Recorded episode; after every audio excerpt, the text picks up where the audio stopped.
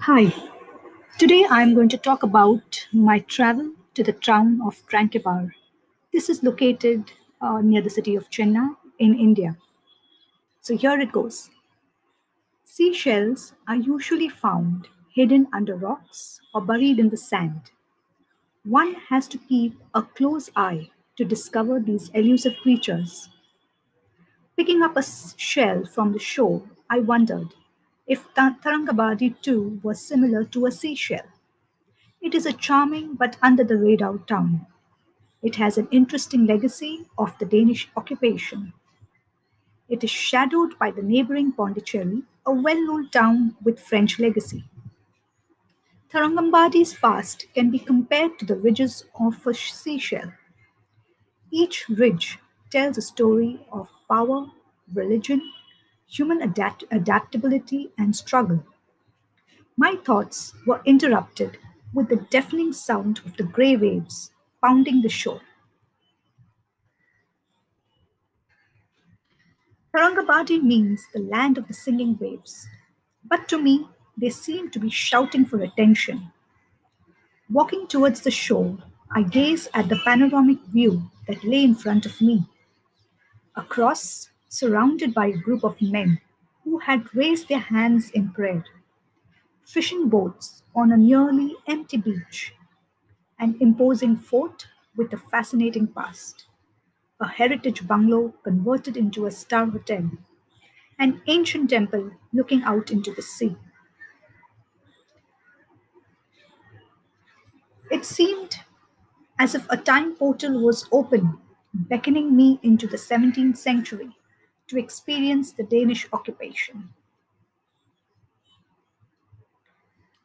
So let's look at a timeline of what happened in Tranquebar, why is it now known as Tarangabadi, and who occupied it from the year 1620 onwards. So let's take a time travel back to year 1620.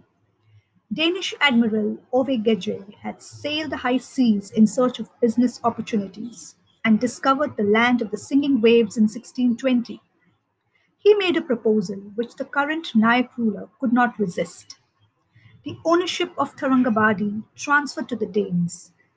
Tarangabadi was christened as Trankebar, and so began the Danish occupation from 1620 to 1845. A Landaporten was constructed to mark the territory which greets visitors even today. The construction of the Dansborg fort in 1620 laid the foundation for the Danish occupation. Looking at the wide courtyard, I could imagine the place to be abuzz with soldiers, sailors, and staff. The lower levels were used for storage of food grains, weapons, and wine. The upper level were offices and residences. The ramparts offer a mesmerizing view of the Indian Ocean. An epicenter of trade and business, the fort was in active use till the 19th century. Let's move on to year 1701, where the Church of Zion was constructed. It was India's first Protestant church. It was an exclusive place of worship for the Danish. The church's whitewashed exteriors reminded me of a Grecian villa. Sunday mornings would have been a social occasion to see and be seen. I could imagine the pastor and his congregation greeting each other after service.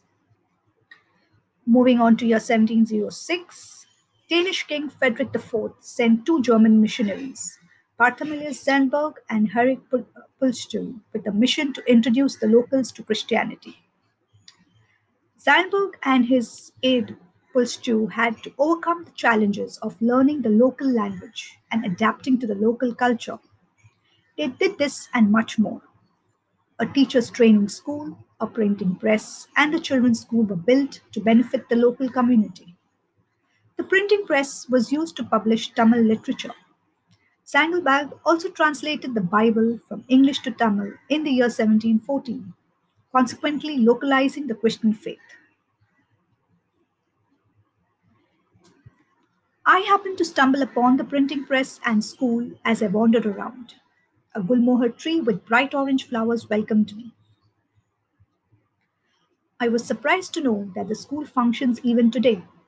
It is a well maintained stone structure with arches and open balconies. A dilapidated chapel stands adjacent to the school. The brick and stone are weathered and exposed. The roof is ready to collapse. The printing press stands opposite to the school. It is now a museum housing fascinating historical memorabilia. A couple of smiling ladies were at the entrance to register my visit at the museum. As I chatted with them, my eyes fell upon a quirky machine in the inner room. One of the ladies followed my gaze and gestured to go inside. An all black vintage machine made of metal stood in the room. A golden eagle and a couple of dragons carved of wood enhanced the machine. Now, this was a cool printing press which still functioned. The lady was happy to give a quick demo on using it. I browsed through the other artifacts for the next hour, but for me, the quirky press was the best. Here, 1718, we saw the New Jerusalem church being built. Ziegenbalg built the New Jerusalem church as the Danish had apprehensions to accept the new local converts into the Church of Zion. Its modern interiors feature high ceilings and a tiled roof, wooden pews, and an altar. The graves in the backyard give me a glimpse of the Danish families who had lived here during the occupation. Year 1845 in the 1800s, the declining trade resulted in Denmark selling Tranquebar to the British in 1845. The British left India in 1947 and Tranquebar went back to its original name, Tharangabadi. As life went on, Pondicherry became a popular destination.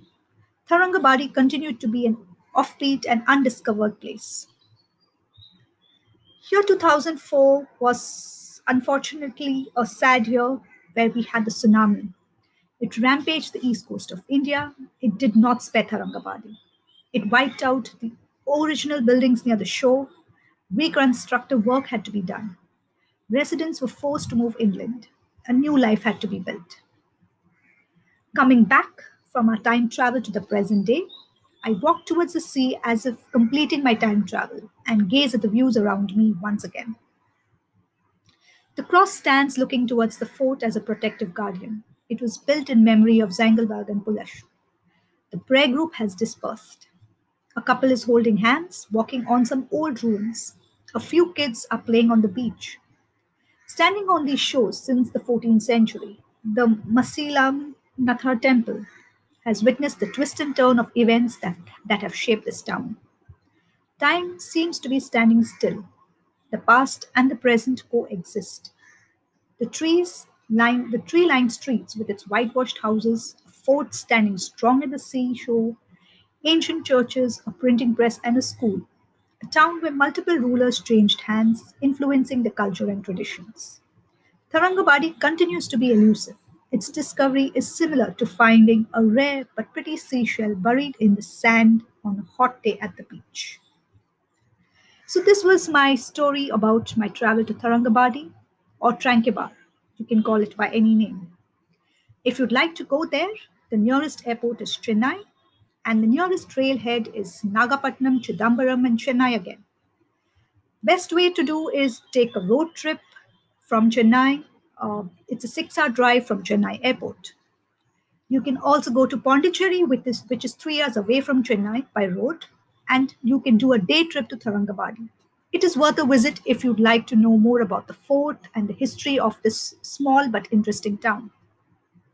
I hope you liked uh, what you heard, and I hope you travel to Tharangabadi someday. Thank you for listening.